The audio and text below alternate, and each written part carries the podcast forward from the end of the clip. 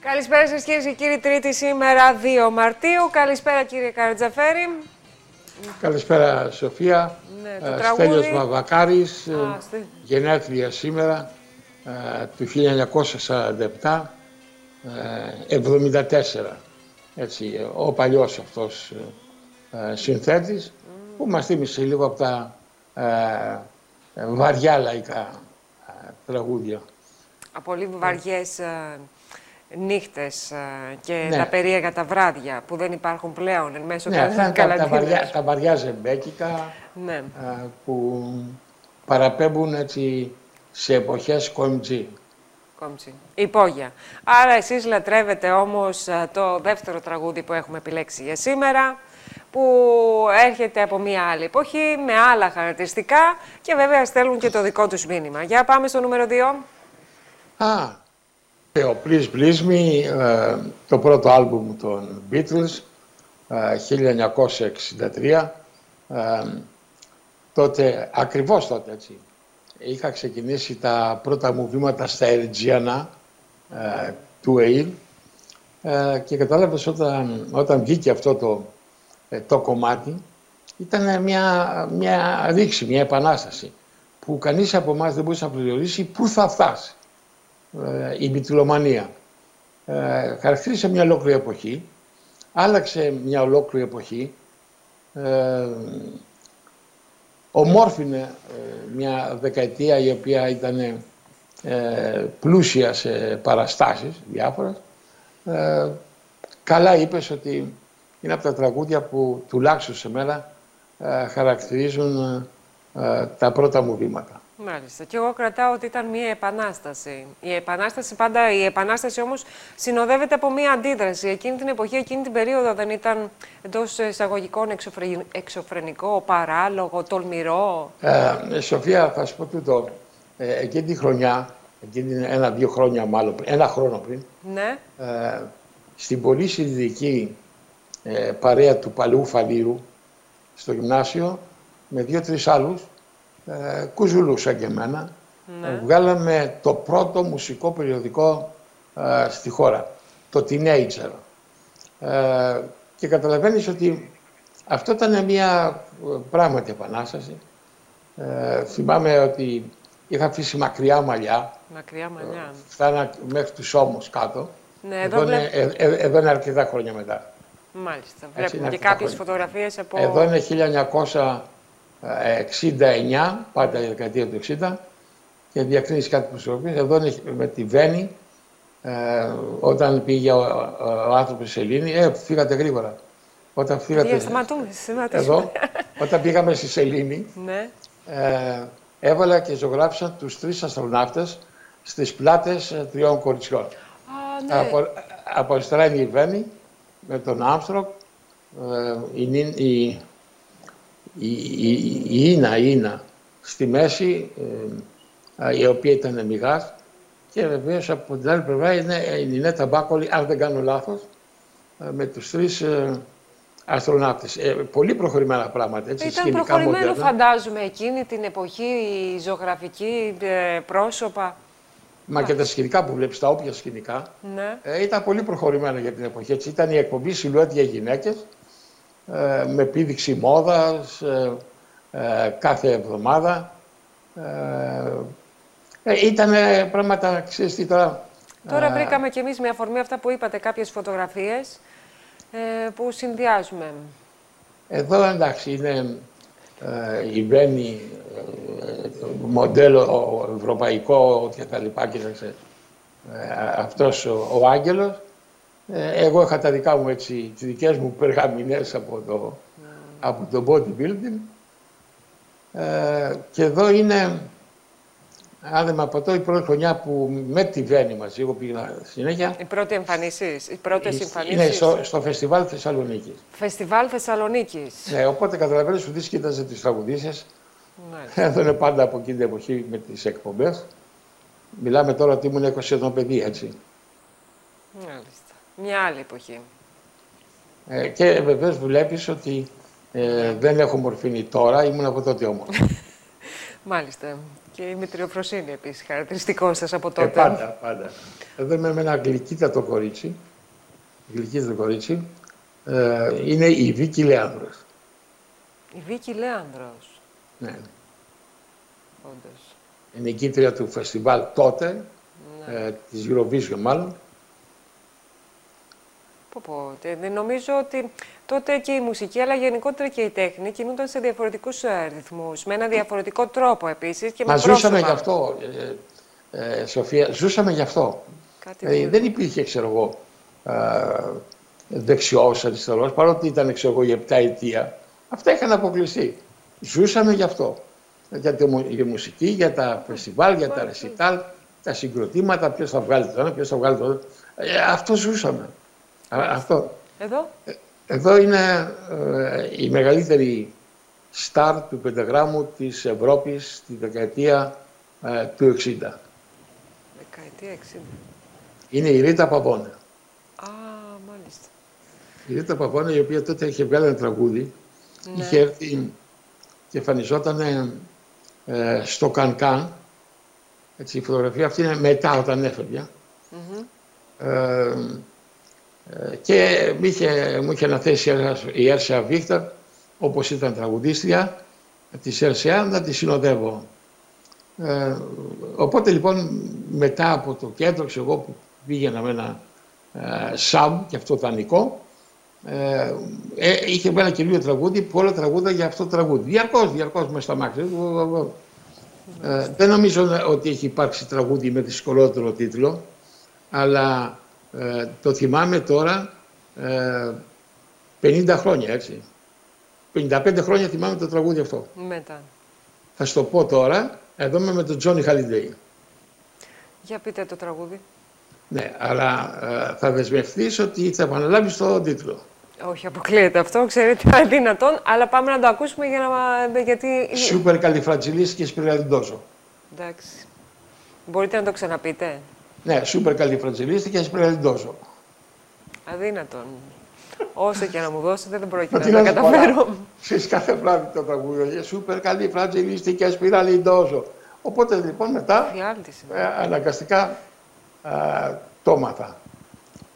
Μάλιστα. Τέλος πάντων, πολύ ωραίες εποχές. Μάλιστα. Πολύ ωραία. Πολύ Λες καλά. και ήταν χθες. Λες και ήταν χθες. Λες και ήταν χθες. Ε, βέβαια, για φαντάσου ότι ε, μετά από αυτή την εποχή, Ναι. μετά από 20 περίπου χρόνια, γεννήθηκες εσύ, για φαντάσου. Ναι, αλλά το χθες είναι διαφορετικό με το σήμερα και σας πάω σιγά σιγά στο σήμερα. Ε, βέβαια, Μουσική βέβαια, δεν τι έχει σκέφτεσαι. σε- στο Τι σήμερα. λες τώρα, ρε, ήταν άλλη ομορφιά. τώρα. Δεν υπ- ε, μουσική δεν Ε, έχει, ε, δεν διασκέδαση μπορούσε- δεν έχει, Δεν ψυχαγωγία μπορούσε δεν να εμφανιστεί έχει. τότε εκφυλιστικών φαινόμενων σαν και αυτά που είναι τώρα Δηλαδή; με τρόπο ζωής. Του Λιγνάδη, τα κόλπα, ε, Καταγγελ- ε, τα δικαιώματα της ε, ιδιαιτερότητας, ε, όλα αυτά. Αυτά δεν ήταν, ήταν κρυφά, ας πούμε. Ε, εάν κάποιος ε, τον οδηγούσε εκεί ε, ε, η φύση ή η παραφύση, δεν ξέρω, Ναι. ε, το κρατούσε κρυφό, δεν το έκανε. Δηλαδή ήταν... ε, Ναι, Εξωφρενικό. αλλά το, σι- έρχονται κάποιοι σήμερα και σου λέει ότι αυτό που γινόταν στο παρελθόν δεν ήταν και σωστό. Γιατί το να κρατάς μυστικό υπήρχε και η καταποίηση, υπήρχε και η Ναι, κατάθλιψη. όχι, όχι, όχι. Αυτό που γίνεται τώρα, Ναι. και είχε δίκιο ο Κούγιας. Με τον Κούγιας συμφωνώ σε πολλά, διαφωνώ σε πολλά. Ναι. Αυτό που είπε ο Κούγιας είναι ότι ε, δεν κάτσουμε εμείς τώρα οι, οι straight, όπως το λένε οι κανονικοί, η οικογένεια, να απολογούμεθα σε εκείνους οι οποίοι διαλύουν την οικογένεια. Δεν μπορεί. Ναι. Ε, αυτή τη στιγμή η, η, η, η σωστή βάση για εμένα είναι Ναι. ότι έχει ανοίξει ε, και έχει προχωρήσει λίγο η κοινωνία που πλέον υπάρχει μια ανοχή. Ανοχή. Όχι, ανοχή σε αυτό το θέμα. Δεν είναι ότι αυτό είναι το πρότυπο. Άντε, προχωρήστε. Μα ποιος καθορίζει το πρότυπο θα έρθουν και θα σας ρωτήσουν. Οι αιώνες. Αναχρονιστικό αιώνες. θα σημειώσουν. Ε, οι αιώνες. Τότε να τα πετάξουμε όλα στη θάλασσα. Είναι αναχρηστικός ο Παρθενώνας. Ρίχνουν στη θάλασσα. Έλα πάρε πέντε πενταξονικά και ρίχνουν στη θάλασσα. Όλα. Ο Όμηρος ρίχνουν στη θάλασσα. Τι πάνε να πει αναχρηστικό. Είναι, είναι η ιστορία και είναι και η προοπτική. προοπτική. Η προοπτική κάτω από ποιες συνθήκες όμως διαμορφώνεται; Αν είναι Γιατί με είναι το χθες, απαραίτητο να κάνεις σου παιδιά, λέει δεν θα κυρία κάνουμε μου, το σήμερα. Για να υπάρχει η συνέχεια του είδους Ναι. Και εν πάση περιπτώσει κάποια από αυτά αν παρασυρθούν από κάποιες εκπομπούλες τηλεοπτικές και άλλες να είναι οι, οι, οι παίχτες των ε, ιδιαιτεροτήτων. Συγγνώμη τώρα, γιατί το λέτε εκπομπούλες και το τοποθετείτε προς ε, συγκεκριμένη κατεύθυνση; Ε, Στην πολιτική δεν υπάρχουν ε, τέτοια φαινόμενα; Ναι, εκεί ε, υπάρχει και, μια, και, ένα, και ένα πέπλο σε, σε μνοτυφία. Αν και στη τελευταία περίοδο Δεν νομίζω. ε, ξεμπουκάραν και βγήκαν έξω. Ναι, νομίζω ότι το πέπλο αυτό το, έχει, Ε, το έχουν παιδιά, πετάξει. Παιδιά, παιδιά, παιδιά, ε, 32. Τρει, τρία, Παιδιά, παιδιά, παιδιά. Αυτή τη φορά 27. Καταμέτρηση. Θυμάμαι τον Κελεστάθη. Με το που ξενίκιναγε η Βουλή, μάζευε τους καμιά δεκαριά έτσι σκληρούς παρέα και έκανε την ανακοίνωση ότι έχουμε 32 σε αυτή τη Βουλή. Έχουμε τόσου στην άλλη Βουλή. Λοιπόν, αλλά ήταν μέχρι εκεί. Ναι. Μεγάλο ενδιαφέρον όμως Ε, βέβαια. η καταμέτρηση. Ενδιαφέρον γιατί ήθελες να ξέρεις τι γίνεται την Παρασκευή. Τι μπορεί να συμβεί. Δεν υπάρχει καμία... Μπορούσε σε καλέσει τότε ε, κάποιος σαν το Λιγνάδη να σου βάλει λάδι. Καλά, δεν χρειάζονταν να ήταν κάποιος σαν το λιχνάδι. Ε, Τι να ήταν. Δεν ξέρω. Το λάδι που χρησιμοποιείται και από ποιους χρησιμοποιείται. Για μια σαλάτα, δεν ξέρεις, κάνεις... Ε, ναι, αλλά η σαλάτα είναι Ε, αντικείμενο προφανώ το κάνουν Ε, βέβαια. αρκετοί. Δεν Εντάξει, χρειάζεται. για βρώση, για βρώση. Ναι. Το λάδι είναι για βρώση. Εσείς τώρα με όλα αυτά που έχουν γίνει μέχρι και σήμερα, τι νομίζετε ότι θα, θα δώσει στο, ε, στο παρόν και στο μέλλον, δηλαδή τι είναι αυτό που θα διαμορφωθεί, θα συνεχιστεί η συζήτηση, θα κλείσει η Εγώ συζήτηση. πιστεύω πάρα πολύ απλά ότι ε, μετά από 30 χρόνια, δηλαδή το 2050 συμπλήν, Ναι, θα είναι περισσότεροι από εμάς. Θα είμαστε δακτυλοδεικτούμενοι, όσοι ζουν. ναι. Ω. Κανονικός. Καλά, κάνετε και την αναπαράσταση τώρα που κάποιος σας... Κανονικός, σου λέω κανονικός. Έλα βρε τον άνθρωπο. Δεν είναι, είναι δυνατόν να έχει παραμείνει, πώς το είπες πριν, στα παλιά, πώς τα είπες πριν, Αναχρονιστικές ιδέες είναι αυτές. ανοχριστικές ιδέες. Ναι, Α, μιας άλλης εποχής. Έτσι. Το Έτσι, 2050 είπατε. Ου, Για να το σημειώσουμε μαζί με τα υπόλοιπα. Και αυτό. σαν την γλιτώσουν τα εγγόνια, δεν θα Ναι. την γλιτώσουν το δυσέγγωνα. Α, Θεωρείτε δηλαδή ότι υπάρχει προσπάθεια, έντονη Υπάρχει, κατεύθυνση; υπάρχει, είναι, είναι μία αυτή να γίνουν, ξέρω εγώ, ε, να γίνουν πολλοί. Αισθάνονται ότι το πολύ ή πολλοί Ναι. απενεχοποιούν την κατάσταση. Αυτό είναι. Τι πολύ λέτε. Μάλιστα. Και να πάμε στα υπόλοιπα θέματα σαν σήμερα, μετά το σχόλιο για τις τελευταίες ειδήσεις. Βέβαια, τα, το τηλέφωνο είναι 211-400-2400, το τηλεφωνικό μας κέντρο που μπορούν να, καλούν, ε, μπορούν να καλέσουν οι τηλεθεατές μας και να στείλουν τα δικά τους μηνύματα. Ε, έχουμε και την ερώτηση της ημέρας, η οποία συνεχίζεται και σήμερα γιατί ήταν α, αρκετά τα μηνύματα και το θέμα παραμένει σχετικά με τον Κουφοντίνα. Πάμε να το δούμε.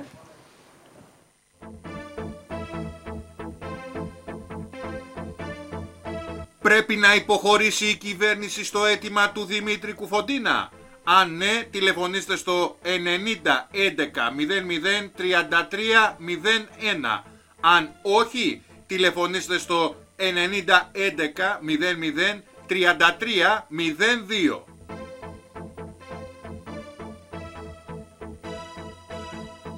Πρέπει να υποχωρήσει η κυβέρνηση στο αίτημα του Δημήτρη Κουφοντίνα. Αν ναι, τηλεφωνήστε στο 90 11 00 33 01. Αν όχι, τηλεφωνήστε στο 90 11 00 33 02.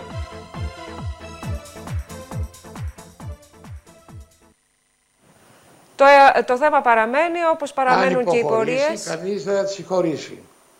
Α, πώς το είπατε, αν υποχωρήσει; Κανείς δεν θα τη συγχωρήσει. Δεν θα το συγχωρήσει στην κυβέρνηση, Μμ, να υποχωρήσει. στην κυβέρνηση λέτε. Ε, βέβαια. Στην κυβέρνηση. Μάλιστα, γιατί εγώ έχω το, και τη δήλωση που έκανα πριν από λίγο ο κύριος Δρίτσας. Κύριος Ποιος Δρίτσας. αυτός, αυτός του Πειραιά; Ναι, α, ο κύριος Δρίτσας του Πειραιά. ΣΥΡΙΖΑ, ξέρετε. Η ίδια υποψήφιος. νοοτροπία. Διέπεται από την ίδια νοοτροπία. Μην κοιτάς. Ναι, αλλά έχει σημασία και τι λένε η νοοτροπία. Εντάξει. Κανείς δεν έχει τρομοκρατηθεί, λέει, πιστεύω, από τη δράση αυτών των οργανώσεων. Κανείς δεν έχει τρομοκρατηθεί από τη 17 Νοέμβρη. Αντίθετα, ο ελληνικός λαός έχει τρομοκρατηθεί από πάρα πολλές άλλες πολιτικές.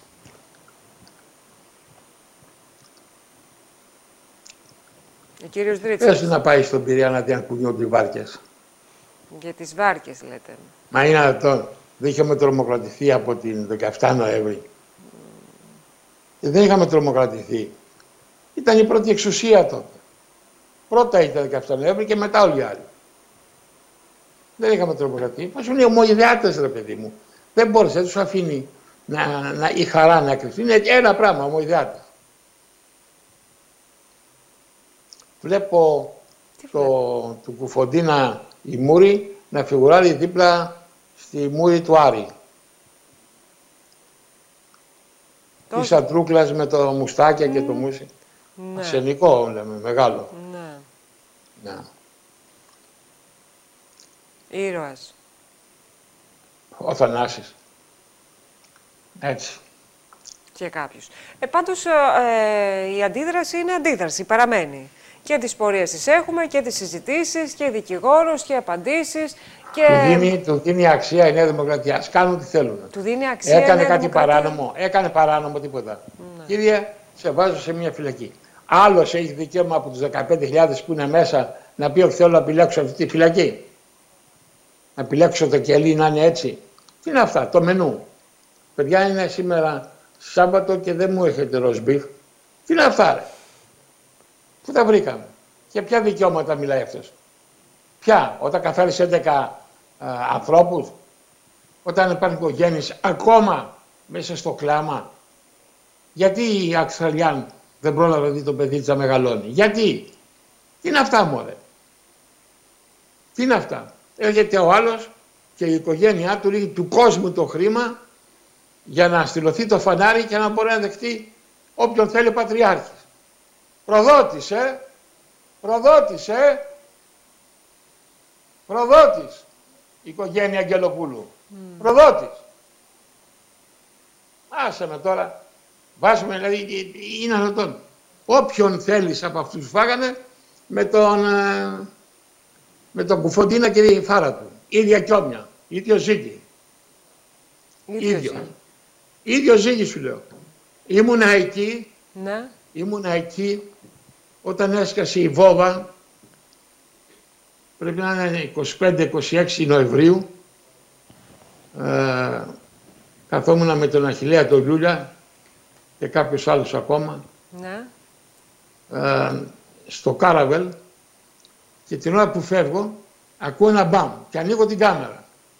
Ήταν η στιγμή που ο Κοφοντίνας και η παρέα του βάλαν βόβα στα τυφλά στο λεωφορείο το ΜΑΡ, Λεωφορείο το το τίναξαν στον αέρα και είναι ένα παλικάρι το οποίο, εν πάση περιπτώσει, δεν είχε και καλή εξέλιξη, ε, το οποίο ήταν μετά, τι να πω τώρα, για αυτό το παλικάρι έκλεψε καθόλου αυτός ο αλήτης. Το παλικάρι, εντάξει, σου φταίγε ο Αθανασιάδης ο Βοημήχανος, σου φταίξε ξέρω εγώ ο Μονφεράτο, σου φταίξε ο Βρανόπουλος, σου φταίξαν όλοι.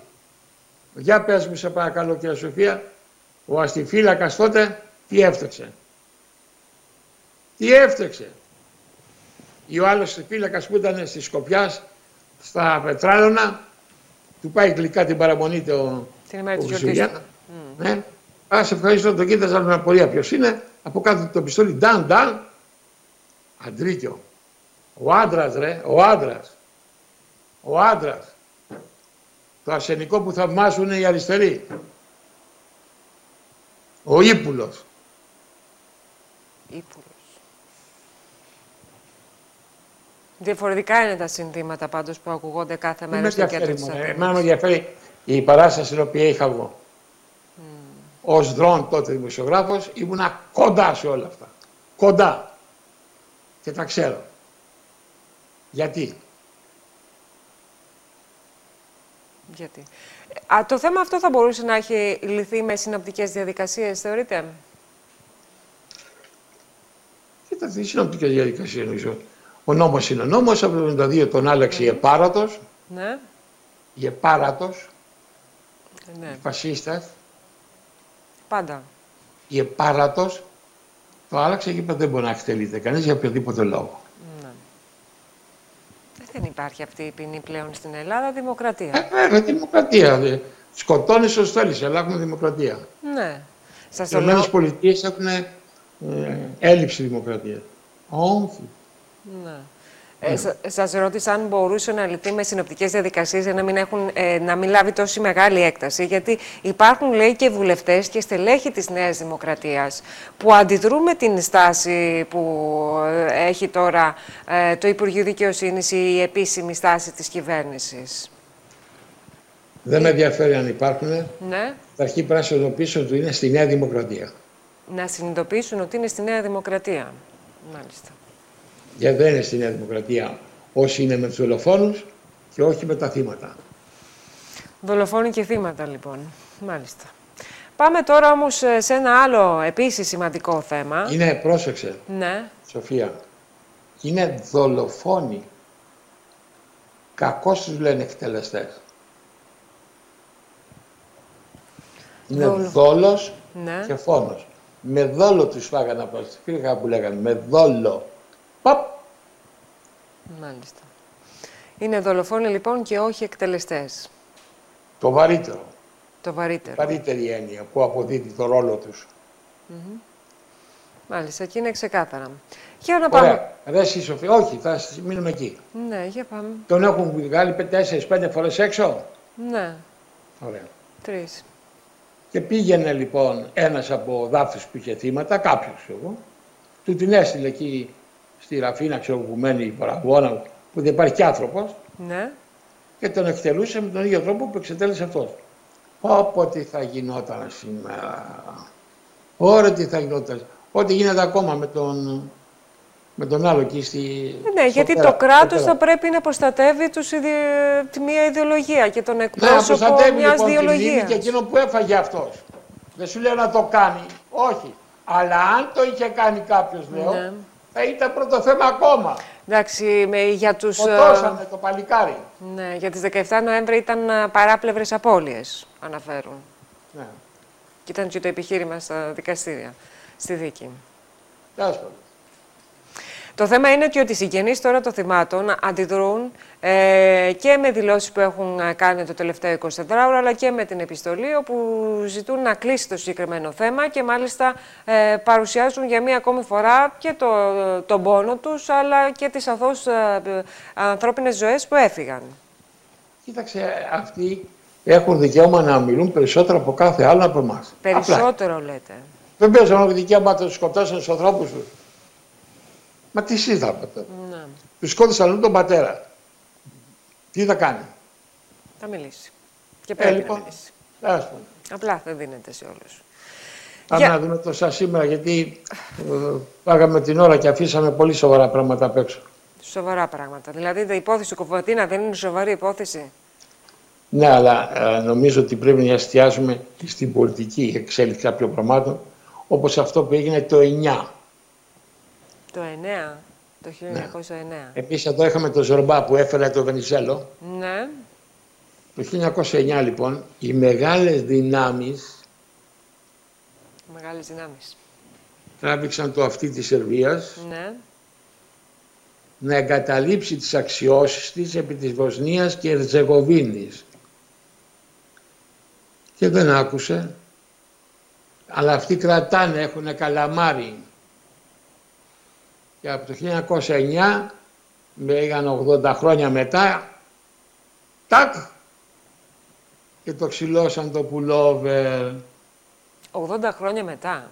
Βεβαίως και παραπάνω. Ίσως και 90. Ναι. Το ξυλώσαν το πουλόβερ. Τι δειλή η ιστορία. Άμα πας κόντρα, σε περιμένουμε στη γωνία και θα στην κάνουμε. Μάλιστα. Μόλις έφυγε ο ισχυρός άντρας που λέγεται Τίτο και πήγαμε στις δημοκρατικές διαδικασίες, έγινε. Πήγε να βάλει άμυνα ο Μιλόσεβιτς και τον στείλανε. Έλα. Αυτά λοιπόν είναι διδάγματα. Μην πας κόντρα θα σε φάνε. Για να πας κόντρα Ναι. πρέπει να έχεις έντερα τεράστια, χαλίβδινα, καρδιά α, λέοντος, να είσαι λεοντόκαρδος και να έχεις και διδήμους γενικούς αδένες ε, ε, οι οποίοι ξέρω εγώ να σέρνονται. Αλλιώς σε έφαγαν, σε έφαγαν. Τον είχανε τσούλα, τσούλα. Το Σαντάμ Χουσέιν, μια χαρά ήταν η τσούλα, κανένα πόλεμο τώρα με το Ιράν που γουστάρω, απόλυτο. Ε. Μόλις αυτός, δεν κάτσε δεν μπορώ, να απεξαρτοποιηθώ. Τι είπες ρε, τι είπες ρε, πα! Τον βάλανε στην κρεμάλα. Μάλιστα. Μπήκε ο άλλος, ο, ο Λάντα, Έφυγε νωρίς. πρακτοράκος, πρακτοράκος, δικός σου ήταν. Κάνε εκείνο, κάνε τ' άλλο, κάνε εκείνο, πάρε, πάρε, πάρε, πάρε. Και είναι συνεχεία μόνο αυτό που πάει, που πάει, κάτσε ρε. εσύ. Τα αδέρφια εδώ και τραβάει τη δική του ρήξη και επανάσταση, όπως την έκανε. Τάκ. Τέλειωσε. Καλά. Όποιος λοιπόν πάει κόντρα, τον τρώει μαρμάκο. Γι' αυτό βλέπεις όλες τις τσούλες και τις Φιλιππινέζες, Ναι. οι μεδαπές και οι αλλοδαπές, σκύβουνε στον Αμερικάνο. Μάλιστα. Τώρα έτσι πώς τα περιγράφετε. Είναι σαν να λέτε ότι η αναξαρτησία και η αυτονομία είναι ένα σπάνιο φαινόμενο. Αδύνατο. Ανύπαρκτο. Αδύνατο, Σοφία μου. Αδύνατο λέτε. Γι' αυτό λέτε σήμερα δημοσιεύματα της Τουρκίας αναφέρουν ότι θα κλάψουμε για μία ακόμη φορά στις πλάτες των Ηνωμένων Πολιτειών και ότι μέσα σε τέσσερις μέρες μπορούν να μπουν στη Θεσσαλονίκη και σε 12 μέρες μπορούν να μπουν στην Αθήνα, κάνοντας την Ελλάδα, λέει, άνω κάτω. Πάμε να δούμε το συγκεκριμένο Να το ρεπορτάζ. ακούσουμε. Για να το ακούσουμε. Στο CNN Τούρκ οι Τούρκοι αναλυτές ξεσπαθώνουν κατά της Ελλάδας. Την ίδια στιγμή η τουρκική εφημερίδα Γενή Ακτικ, αναφερόμενη στην άσχηση γαλάζια πατρίδα, λέει ότι η χώρα μας και πάλι θα κλαφτεί στις Ηνωμένες Πολιτείες και την Ευρώπη, καθώς 170 τουρκικά πολεμικά πλοία αναλαμβάνουν δράση. Ήρθαν σήμερα νέα που θα αναστατώσουν την Ελλάδα και θα κλαφτεί πάλι προς τις Ηνωμένες Πολιτείες και την Ευρώπη. 170 τουρκικά πολεμικά πλοία στη Μεσόγειο και το Αιγαίο αναφέρει χαρακτηριστικά στο τίτλο της η τουρκική εφημερίδα. Η Αλεξανδρούπολη είναι πολύ σημαντική. Η Αλεξανδρούπολη τον Ιούλιο του 1920 όταν ο ελληνικός στρατός επιτέθηκε στην Τουρκία ήταν ένα μέρος που χρησιμοποιήθηκε ως βασικό σημείο μεταφορών. Υπό αυτή την έννοια είναι ένα άκρος βολικό σημείο. Δεν είναι τυχαία η είδηση και χερσαίας και ναυτικής βάσης στην Αλεξανδρούπολη. Ο Τούρκος αναλυτή συνέχισε αναφερόμενος και στις δυνάμεις των ΗΠΑ που βρίσκονται στη Θράκη. Κάποιοι σκέφτονται πως είμαστε μέλη του ΝΑΤΟ και δεν μπορεί να μας γίνει επίθεση. Πλέον δεν μπορείτε να το σκέφτεστε αυτό. Αν εδώ υπάρχει οπλισμό, δεν υπάρχει καμία εγγύηση σχετικά με το προς τα που και σε ποιον θα στραφούν.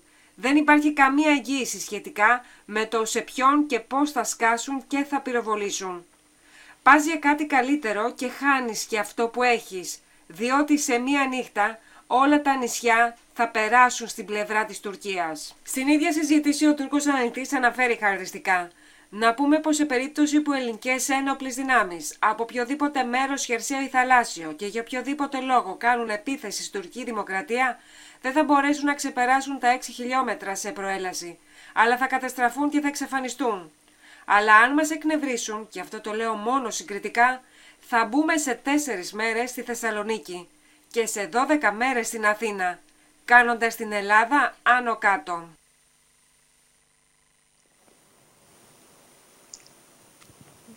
Ξεκάθαρο το μήνυμα. Από τους Και εμείς αναλυτές. τέσσερις μέρες μας πήρε Ναι, να ελευθερώσουμε ε, την Θεσσαλονίκη ναι. στις αρχές του προηγούμενου αιώνα. Και βεβαίως καλό θα ήταν να γυρίζονται και καμιά ταινία από τους μικρόνοες εδώ που να δείχνει τη σκηνή αλλά σου να δείχνουμε τον Κωνσταντίνο δείχνουμε τον Κωνσταντίνο μη- να βλέπεις τον Τούρκο τον Πασά να προσκυνάει, να γουνατίζει και να παραδίδεται. Βάλτε το να παίζει. Σουλεϊμάν, προ- πώς το λένε, μεγαλοπρεπής. Κωνσταντίνο. και πήγαινα το μετά από δύο-τρεις μήνες στο Μπιζάνι. Ναι, ουσιαστικά... Να δείξουμε ότι να δείξουμε. Ε, κάποια στιγμή τον πάτο τον έχουμε... Μισό λεπτό. Έχουμε και ε, να δείξουμε πάρα πολλά πράγματα, όπως το επόμενο ρεπορτάζ, για να δούμε ε, ε, τι, τι αναφέρουν χαριστικά και ο κύριος Βερέμης και ο κύριος Ιωκημίδης. Καθηγητές βέβαια και οι δύο και μέλη του Ιδρύματος του Ελβιαμέ. Για πάμε. Ο τουρκικός τύπος, συγκεκριμένα η προσκύμενη στον Ταγί Περτογάν εφημερίδα Γενή Σαβάκ, προέβαλε στην πρώτη σελίδα δηλώσεις του ομότυπου καθηγητή του Πανεπιστημίου Αθηνών και μέλους του Ελιαμέπ, Τάκη Ιωακιμίδη, ο οποίος ξεσπάθωνε τρόπον την υπέρ των δικαίων της Τουρκίας και εξέφρασε την αντίθεσή του στις περιφερειακές συμμαχίες της Ελλάδας στη Μεσόγειο. Είναι προφανές ότι η Ελλάδα έχει μια σειρά από θέματα σε σχέση με την Τουρκία. Δίκαια και ισχυρά επιχειρήματα σύμφωνα με το διεθνές δίκαιο, τη Σύμβαση για το Δίκαιο της Θάλασσας. Αλλά αυτό δεν σημαίνει ότι σε κάποια άλλα η Τουρκία δεν έχει επίσης θεμητά συμφέροντα και δίκαια επιχειρήματα. Καμία πλευρά επομένως δεν έχει το απόλυτο δίκαιο με το μέρος της. Υπάρχει βέβαια ένα θεμελιακό ερώτημα. Τι ακριβώς θέλει η Τουρκία στο Αιγαίο και την Ανατολική Μεσόγειο; Στο υπαριθμόν ένα και τόσο βασανιστικό ερώτημα ο Δής μπορεί να απαντήσει με απόλυτη βεβαιότητα. Μπορεί να επιδιώκει ορισμένους στόχους που κρίνονται θεμητοί και δυνητικά ικανοί να απαντηθούν. Μπορεί όμως να το πηγαίνει πολύ πιο πέρα, ειδικά για το Αιγαίο. Να υποφθαλμεί ελληνική κυριαρχία, ενδεχομένως να θέλει να κόψει το Αιγαίο στη μέση, να ανατρέψει το καθεστώς της ενδίκης Λοζάνη και των Παρισίων. Από την άλλη πλευρά, ο καθηγητής Θάνος Βερέμης υποστήριξε ότι επίκειται η εισβολή της Τουρκίας στο Καστελόριζο, δηλώνοντας χαρακτηριστικά τα εξής. Έχω την εντύπωση, χωρίς να είμαι βέβαιος, ότι ο κύριος Ερντογάν είναι διατηθειμένο να κάνει κάποια απονενοημένη ενέργεια και η απονοημένη ενέργεια θα είναι μια επίθεση εναντίον του Καστελόριζου. Γιατί αυτό είναι το κυριότερο στοιχείο που τον απασχολεί και απασχολεί και τους στρατιωτικούς του. Θα υποστεί πολλά και διάφορα. Μάλιστα ο κύριος Βερέμις προσδιορίσε χρονικά τη στιγμή κατά την οποία θα μας επιτηθεί η Τουρκία, λέγοντας ότι θα έσπευε να κάνει τώρα αυτό και όχι αργότερα, διότι πρέπει να γίνει πριν από την παραλαβή των Ραφάλ και στη συνέχεια την ανάπλαση αεροπορίας μας που είναι και το κύριο μέτωπο ενός πολέμου με τη γείτονα χώρα. Γιατί τότε τα πράγματα θα δυσκολέψουν και το κόστος θα είναι πολύ μεγαλύτερο.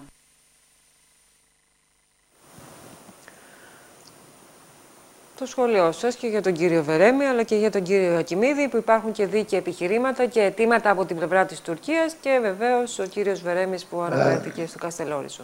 Υπάρχουν δύο καπέλα. Δύο καπέλα λέτε. Ναι, το ένα καπέλο είναι του ε, πολιοκάβιλου, το αου, ναι. Ε, και το άλλο είναι ε, της ήρεμης ε, αντιμετώπισης. Ναι.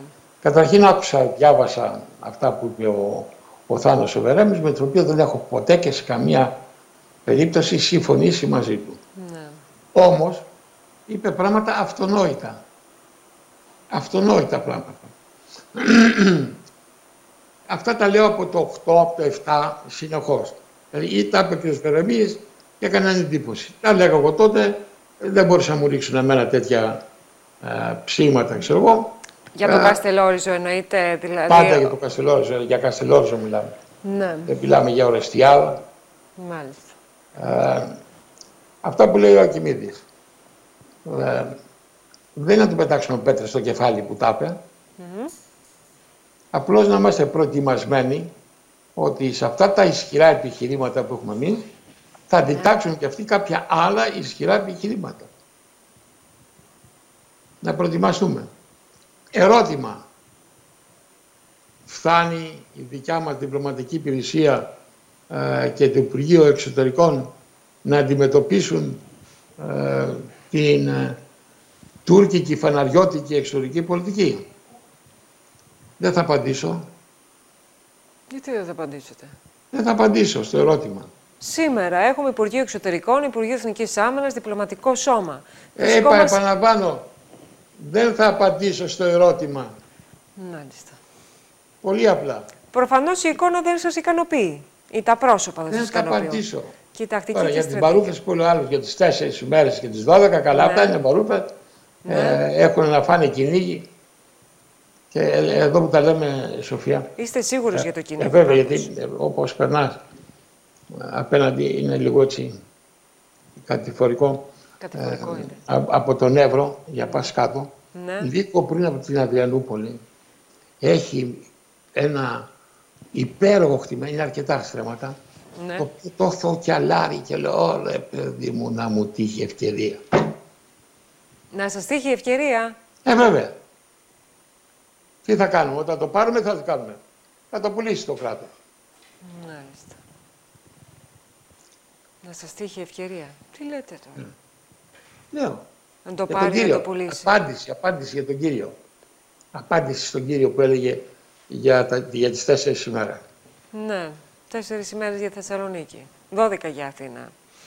Λοιπόν, για να πάμε να πάρουμε μία γεύση από όσο λέγατε στη Βουλή για το Καστελόριζο. Βέβαια, θα πάμε πάρα πολύ πίσω, γιατί θα θυμηθούμε πάλι τις, ε, τα τρία γράμματα που λέγατε ΑΟΣ, αν τα θυμάστε κι εσείς. Για να πάμε και Τέλος μετά... πάντων, δεν ξέρω, δεν ξέρω και πόσο έχει αυτό, αλλά α, ίσως κάποιοι άνθρωποι δεν τα έχουν ακούσει. Να ξέρουν όμως ότι ε, δεν πρόκειται περί ευνηδιασμού σήμερα. Κάποιος μέσα στη Βουλή Ναι. τα έλεγε εδώ και 15 χρόνια. Για πάμε. ΑΟΣ στην αποκλειστική οικονομική ζώνη. Το 1982 με το δίκαιο της θαλάσσης η Τουρκία αμέσως μετά στην επόμενη σχεδόν συνεδρίαση της τουρκικής εθνοσυνελεύσεως έβγαλε μια απόφαση που έλεγε περιγράφει όλη τη διαδρομή από τη Λίμνο μέχρι κάτω εκτός Καστελόριζου ναι μεν αυτή είναι η μεσαία γραμμή αλλά το Καστελόριζο ξέρετε το Καστελόριζο δεν είναι νησί αλλά είναι προέκταση α, της υπηρετικής Τουρκίας. Αυτό το έκανε αυτομάτως για να μπορέσει να αποκλείσει το Καστελόριζο από την ΑΟΣ. Η επόμενη συνεδρίαση της ε, Επιτροπής Εξωτερικών και Άμυνας να γίνει στο Καστελόριζο για να δείξει την παρουσία της η Ελλάδα και να καλέσουμε και τα διεθνή μέσα ενημέρωσης για να καταδείξουμε ότι η Ελλάδα είναι εκεί, εμπράκτος και όχι μόνο με λόγια τα οποία φεύγουν αφήνοντας την πράξη και την πρωτοβουλία των κινήσεων ή στην Τουρκία. Έχουμε μείωση των συνόρων; Σαφέστατα κυρίες και κύριοι συνάδελφοι έχουμε μείωση των συνόρων. Όταν μιλάμε για μείωση των συνόρων δεν μιλάμε για μέτρα γης επάνω στην, στον Εύρο ή ενδεχομένως σε κάποιο άλλο νομό. Μιλάμε για τα θαλάσσια σύνορα. Σήμερα καταπατώνται από την Τουρκία. Τη στιγμή που εμείς συνεδριάζουμε εδώ, γίνονται έρευνες για πετρέλαια νοτίως του Καστελορίζου. Μια περιοχή δική μας. Σύνορα της Ελλάδος. Και πώς αντιδρούμε όλοι εμείς. Δεν αντιδρούμε. Νομίζω το τελευταίο απόσπασμα είναι χαρακτηριστικό. Είπατε αυτό Τέλος ότι πάντων. τι έγινε, αλλά δεν Εγώ αντιδρούμε. 11-12 χρόνια λέω Ναι. παιδιά εκεί θα γίνει η ιστορία. Έρχεται ο Βερεμής το λέει, του πετάνε πέτρες στο κεφάλι.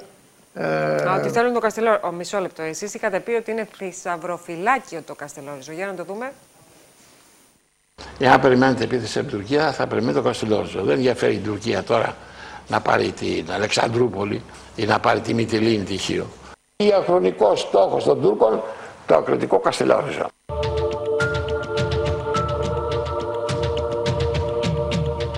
Ο στόχος της Τουρκίας είναι το Καστελόριζο.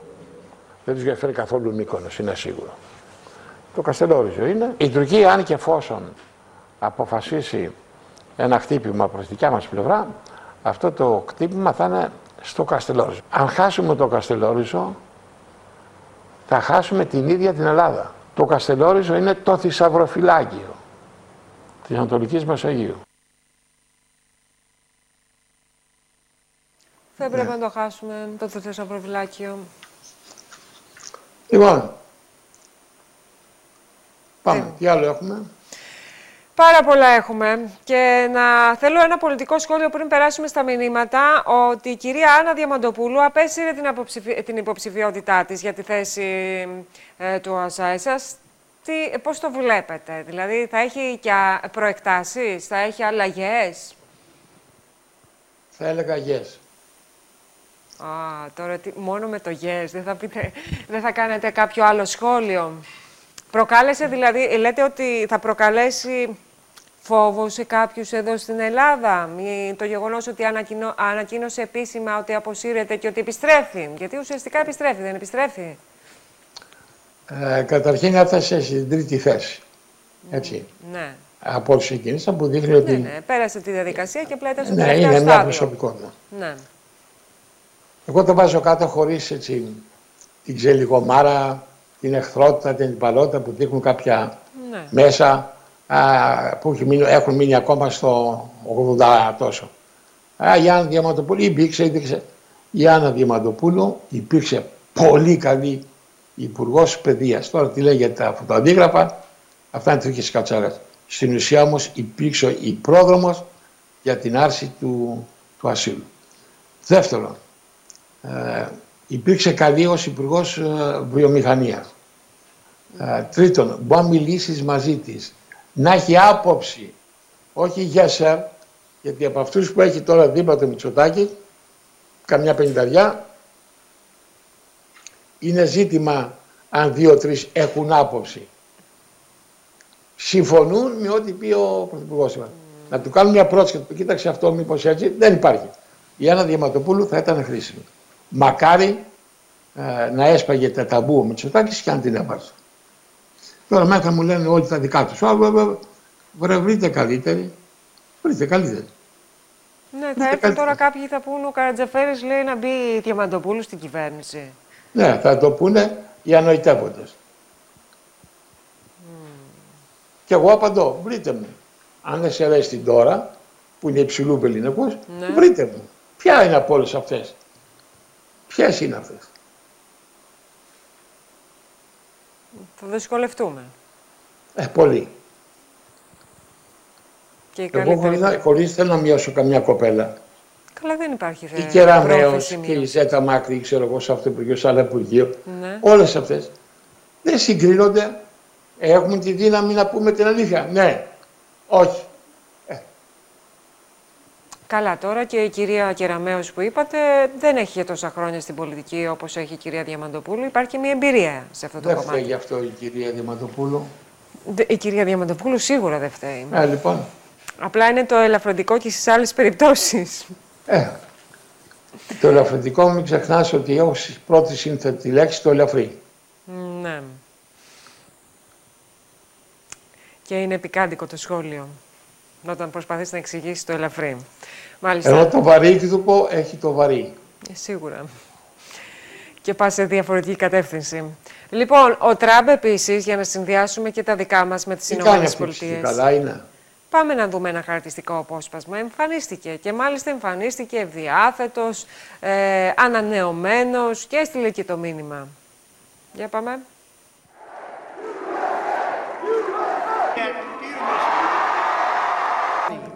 It's going to unite and be stronger than ever before. I am not starting a new party. Who knows? I may even decide to beat them for a third time, okay? Most disastrous first month of any president in modern history. That's true. Ποιος ξέρει, μπορεί να έρθει και η τρίτη φορά. Εντάξει, παίρνει δυνάμεις, ε, αναζωογονείται μάλιστα και από τη σύντροφό του. Ναι. Έτσι. Και συνεχίζει, λέτε. Λέ, Και ξανά προς τη δόξα τραβά. Ναι, και το σχόλιο που έκανε βέβαια ότι ο πρώτος μήνας α, Biden είναι ο χειρότερος, λέει, στη σύγχρονη ιστορία. Εντάξει, δεν, έχει, δεν έχω δει κάτι έτσι το εξαιρετικό που να το τονίσω. Ναι, δεν υπάρχει κάτι το εξαιρετικό, λέτε. Μάλιστα. Για πάμε στη Βόπη που είναι κοντά μας για να μας δώσει κάποια από τα μηνύματα του τηλεθεατών. Καλησπέρα, Βόπη. Καλησπέρα Σοφία, καλησπέρα Πρόεδρε. Σήμερα πάλι πάρα πολλά μηνύματα έχουμε από τον κόσμο που μας παρακολουθεί. Ε, ας ξεκινήσουμε όμως από το πρώτο.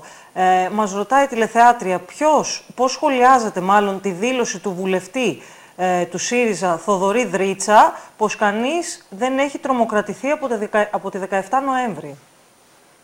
Ε, βέβαια, μπορούσε να τρομοκρατηθεί ο, η αδερφή, η ξαδέρφη, ξέρω εγώ, του Κουφοντίνα. Πόσο ξαδερφάκια του ήταν. Αυτοί δεν είχαν τρομοκρατηθεί. Εμείς ε, είχαμε τρομοκρατηθεί, αρκετοί από εμάς που κάποιοι και δεν μιλάγανε και αυτά. Τέλος πάντων. Πάμε σε επόμενο μήνυμα που μας έρχεται από τον κύριο Νίκο από τον Άγιο Σώστη, ε, ο οποίος μας ρωτάει μήπως θα πρέπει οι συγγενείς α, των ε, θυμάτων της 17 Νοέμβρη να κάνουν και αυτή συγκέντρωση διαμαρτυρίας;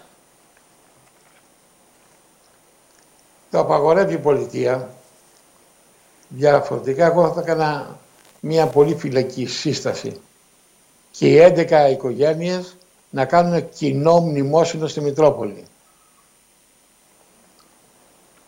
Πάμε σε επόμενο μήνυμα που μας να έρχεται. μαζευτούν 200.000 άνθρωποι. Κοινό μνημόσυνο. Τώρα αυτό νομίζω ότι είναι μια ιδέα και άποψη και θέση που κάποιοι θα πούν ότι εκμεταλλευόμαστε συνθήκες, γεγονότα και πρόσωπα. Γιατί οι άλλοι δεν εκμεταλλεύονται, εμείς τι θα είμαστε; Το Παρθεναγωγείον, Η απάντηση όταν δυναμική Όσκαρ δηλαδή. Βάιλ, όταν γύρω σε όλοι είναι μεθυσμένοι, παριστάνεις και εσύ το μεθυσμένο για να επιβιώσεις. Μάλιστα, για να επιβιώσεις. Στη Μητρόπολη μνημόσυνο λέτε. Ας, ε- ας, ας, επιτρεπόταν, ας επιτρεπόταν και να κάναμε μνημόσυνο. Και σου λέω εγώ. Μάλιστα. Για να συνεχίσουμε. Να συνεχίσουμε με ένα ακόμα μήνυμα που σχετίζεται με το ίδιο θέμα. Είναι από τον κύριο Λουκά από το Πέραμα. Κάθε μέρα, λέει, έχουμε συγκεντρώσεις υπέρ του Κουφοντίνα. Πού θα πάει αυτό, μήπως τελικά η κυβέρνηση τραβάει το σκηνή με την υπόθεση αυτή; Τι να κάνει Λουκά μου, τι να κάνει Λουκά μου; Η κυβέρνηση, να υποχωρήσει, να στραπατσαριστεί. Τι θέλεις Λουκά μου, για πες μου τι προτείνεις. Γκρινιάζουμε εύκολα, αλλά δεν ξέρουμε να προτείνουμε κάτι. Υποχώρησε η κυβέρνηση, υποχώρησε. Ζήτω δολοφόνος. Το επόμενο πράγμα είναι αυτό να φωνάξουμε. Αυτό λένε οι Σιριζέοι, αυτό λένε. Ζήτω δολοφόνος λένε. Πάμε σε επόμενο μήνυμα που μας έρχεται από τον Κωνσταντίνο από τα Άνω Ηλίσια. Σχολιάστε το γεγονός ότι ο Άρης Πιλιοτόπουλος έκανε ανάρτηση υπέρ του Κουφοντίνα. Τι έκανε ο Άρης; Ανάρτηση υπέρ του Κουφοντίνα. Βρε τον Άρη. Ο Άρης. Ο Άρης έγινε υπουργός δικός μας. Έγινε αυτοκόλλητος με τον Καραμαλή. Ο Άρης. Με τον Κουφοντίνα, αλληλέγγυος. Ξέρεις τι γίνεται. Δεν Είναι είναι πολύ και σοβαρό. Σοφία μου είναι πολύ σοβαρό το θέμα. Ξέρεις τι, Ναι, ναι. ε, στη Μύκονο δεν έχουν άλλο θέμα συζητήσεως. Και δεν έχουν Έχει. άλλο θέμα συζητήσεων. Όχι, τι θα γίνει με τον Κουφοντίνα, το παιδί μας. Μισό λεπτό. Αυτά. Η θανατική ποινή δεν ισχύει στη χώρα μας γιατί το κράτος δικαίου δεν έχει δικαίωμα να αφαιρεί την ανθρώπινη ζωή, λέει ο κ. Πιλιοτόπουλο. Η εκδίκηση, ακόμα και αν ένα μέρος της κοινωνίας τη συγχωρεί, δεν έχει θέση στο νομικό πολιτισμό μας. Η σιωπή είναι ανοχή και συνέργεια σε θάνατο. Ε, και τι φταίει το κράτος; Να, Να το πάει λέω. να φάει. Δεν του δει να φάει; Ναι. Άσε μας ρε Άρη. Άσε μας ρε Άρη. Γιατί το λέτε έτσι τώρα; Ε, τι να του πω. Ο, Ά- ο κύριος ε, Σπηλιοτόπουλος ήταν και υπουργός. Ναι, ήταν υπουργός και τον έφαγε η Μαρμάγκα.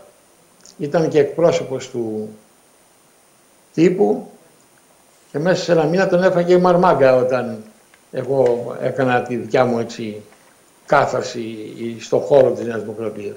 Κάθαρση, ωραία λέξη αυτή. Ε, βέβαια. Για να το θυμούνται και να το συνδυάζουμε με το τα, σήμερα. Έλα, τα, έλα. Τα. Έλα. Μάλιστα, στο επόμενο ερώτημα. Πάμε στο επόμενο ερώτημα. Δηλαδή ο, ο Άρης Ναι. έχει διατελέσει υπουργός τότε τους ΣΜΟΥ. Ε, νομίζω ότι θα μπορούσε να επιλεγεί άριστα, άριστα Ναι. ε, για ένα ρόλο λιγνάδι. Τι λέτε τώρα, σχετικά με τι. Βεβαίω. Να ήταν πρόεδρος του Νικού Θεάτρου.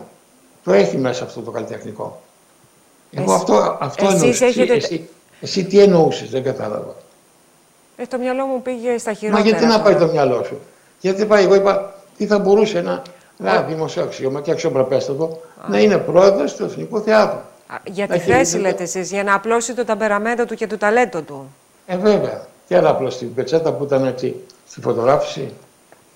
Πού τη θυμάστε τώρα τη, τη φωτογράφηση, δηλαδή. Εντάξει, έγινε το 2000, πότε είχε γίνει αυτή η φωτογράφηση με την πετσέτα τώρα και το θυμάστε 2021. Συνεχίζει ο Άρης Πιλιοτόπουλος. Φωτογραφίες μένουνε, οι φωτογραφίες μένουνε και Μένουνε, επιμένουνε. Και επιμένουν. Μάλιστα. Πάμε στο επόμενο ερώτημα που μας έρχεται από την κυρία Λίτσα από την Ηλιούπολη. Μήπως, λέει, θα έπρεπε να βάλουν όλες τις φωτογραφίες των θυμάτων της 17 Νοέμβρη στο κελί του Κουφοντίνα; Τις φωτογραφίες. Ναι, θα ήταν καλή ιδέα. Καλή ιδέα. Είπα να πάρουν πλακάτι με τις φωτογραφίες τους σε μία από αυτές τις εκδηλώσεις που κάνουν οι ομογάλακτοι. Το όμεμον, το όμεμον. Όμεμον. Το όμεμον. Έτσι, το αίμα, το αίμα.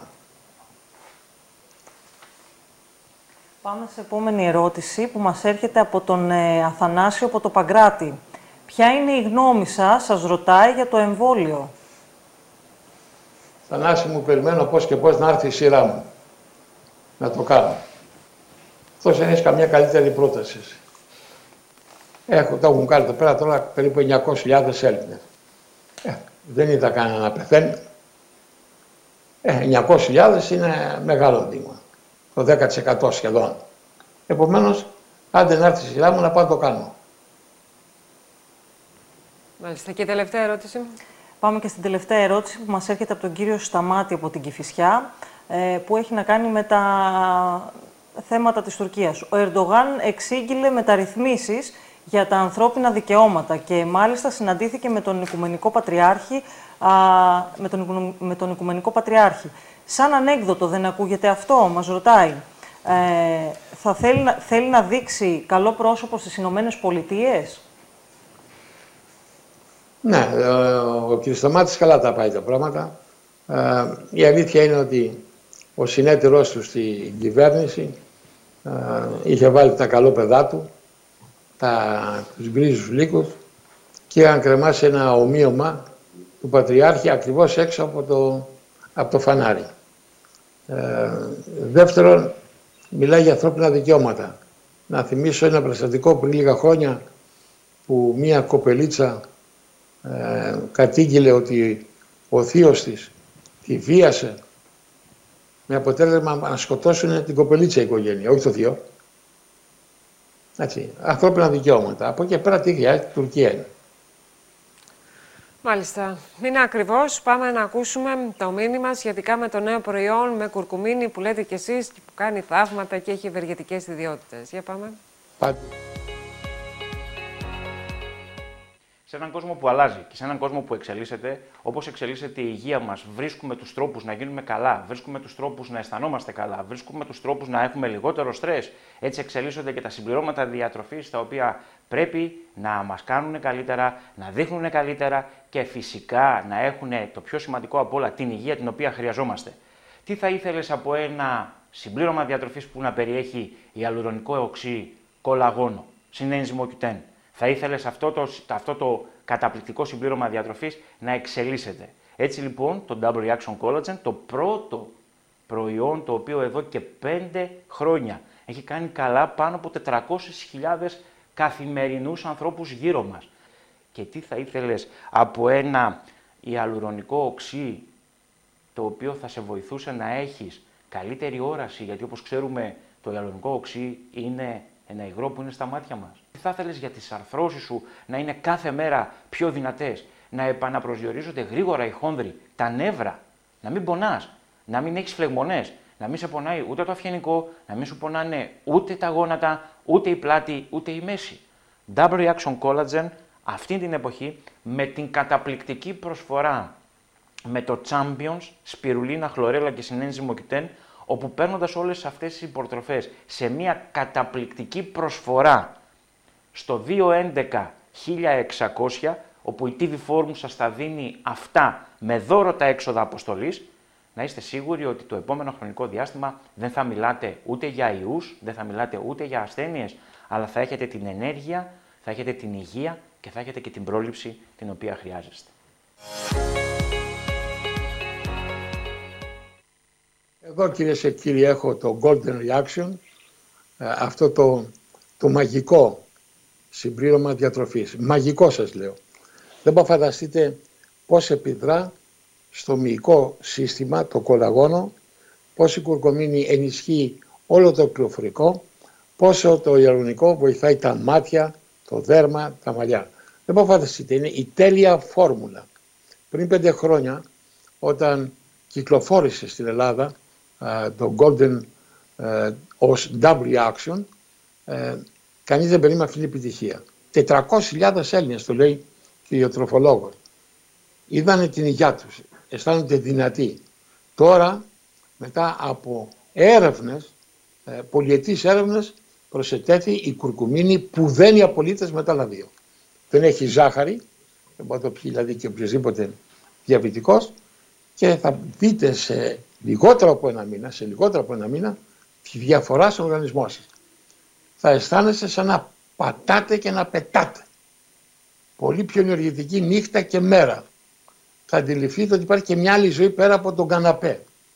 Θα πάρετε λοιπόν δύο μπουκάλια από το ενισχυμένο ε, με την κουρκομίνη που δίνει, επαναλαμβάνω, χίλια προνόμια. Δεν θα σας τα πω τώρα εγώ, θα πάτε στο διαδίκτυο να δείτε τι σημαίνει κουρκομίνη ή στην εγκυκλοπαίδεια και θα τηλεφωνήσετε αμέσως στο 211 1600.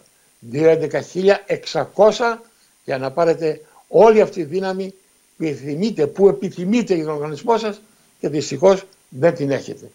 211-1600, δύο μπουκάλια και 100 ταμπλέτες Champions πυρουλίνα και κλωρέλα που ενισχύει το αίμα. Φανταστείτε αυτό τον συνδυασμό, δυνατό αίμα, δυνατό μικρό σύστημα, δυνατό κυκλοφορικό. Αυτό θέλει ένας άνθρωπος για να είναι στα σούπερ ε, της ζωής. Στα σούπερ της ζωής. Αν θέλετε λοιπόν να παραμείνετε παθητικοί, δέχτες, συνεχίστε. Αν θέλετε όμως να γίνετε ενεργητικοί και σούπερ, τότε ακριβώς θα τηλεφωνήσετε στο 211-1600. Επαναλαμβάνω 211-1600, 39 ευρώ με όλα τα έξοδα αποστολής καλυμμένα και πληρωμένα από την TV Forum. Σοφία. Λοιπόν, φτάσαμε στο τέλος της εκπομπής. Καλό σας απόγευμα. Γεια χαρά. Και ανανεώνουμε κυρίες και κύριοι το ραντεβού μας για αύριο την ίδια πάντα ώρα. Να είστε καλά, καλό απόγευμα σε όλους.